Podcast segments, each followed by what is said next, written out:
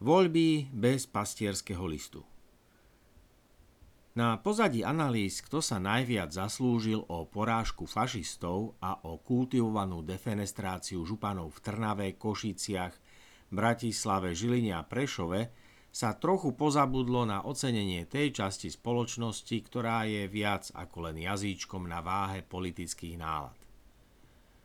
O podporu kresťanských cirkví sa v každých voľbách uchádzajú otvorene alebo skryto predstavitelia všetkých strán politického spektra. Minimálne si nechcú pohnevať potenciálnych voličov a preto sa nedotýkajú kontroverzných tém.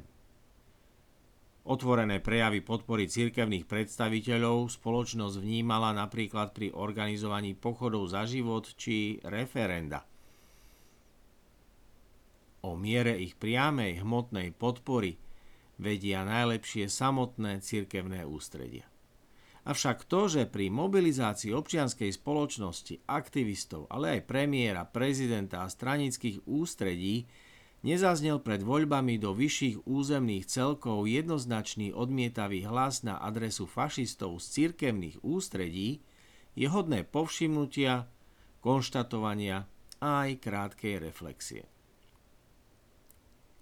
Vo chvíli, keď bola významná časť spoločnosti aktivizovaná odhodlaním zastaviť fašistov, je dobré vedieť, že sa to udialo bez otvoreného vyjadrenia cirkevných špičiek.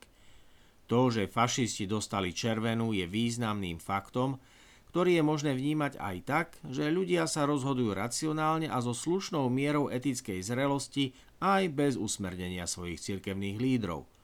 To by mohol byť prejav ich dospelosti. Už dlhšie pred voľbami bolo jasné, že išlo o spájanie síl, ktoré smerovali predovšetkým v Banskej Bystrici exemplárnym spôsobom k zvoleniu pozitívneho príbehu a jeho hrdinu Jána Luntera. Marián Kotleba nebol len odbietnutý.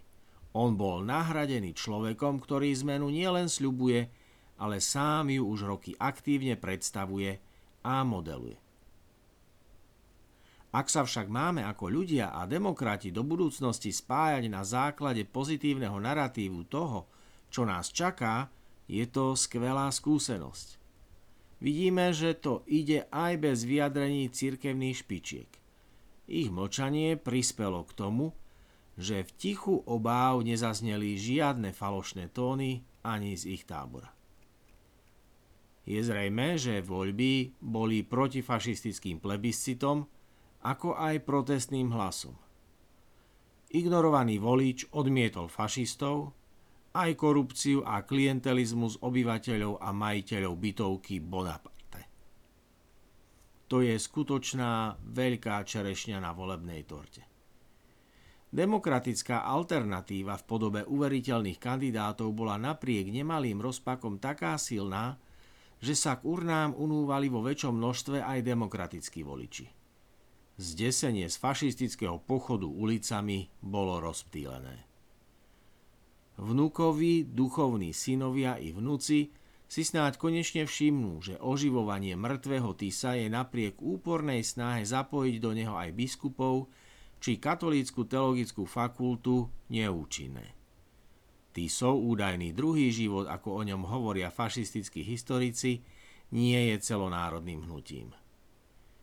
Ukazuje však zároveň, že cirkevné špičky hľadanie nových odpovedí na staré otázky nepovažujú za svoju prioritu. Je však potrebné oceniť sympatickú iniciatívu katolíckej charity láskou proti extrémizmu. Tu podporil aj spišský diecézny biskup. Aj hovorca konferencie biskupov Slovenska sa vyjadril v otvorenom liste akémusi anonymnému fašistovi Richardovi, že dospelý a slobodný človek sa má vo voľbách rozhodovať informovane a podľa opravdivých kritérií. Povedal aj to, že kresťanstvo je vo svojej podstate univerzálnym pozvaním pre všetkých. Myšlienka národného boha je podľa hovorcu konferencie biskupov Slovenska Martina Kramaru jej popretím. Je to komplikované a náročné na mentálne, emocionálne aj racionálne spracovanie, no je jasné, že kotlebizmus a jeho skeptický vzťah k súčasným výzvam stretávania sa rôznych kultúr v podobe kontaktov s islamom, migračných pohybov či európskej integrácie bol na teraz odmietnutý.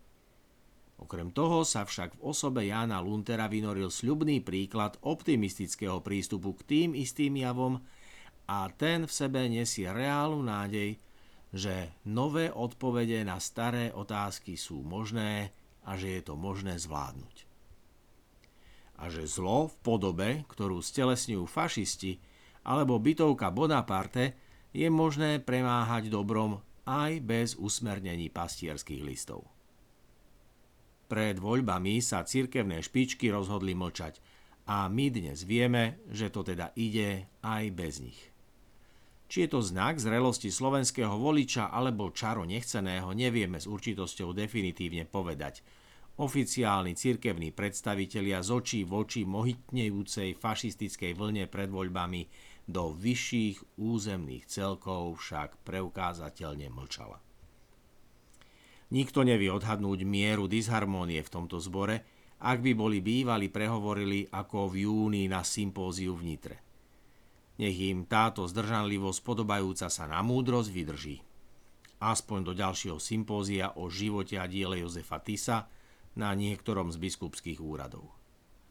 Mnohí slovenskí kresťania napriek tomuto tichu ukázali, že dokážu žiť a voliť aj bez pastierského listu.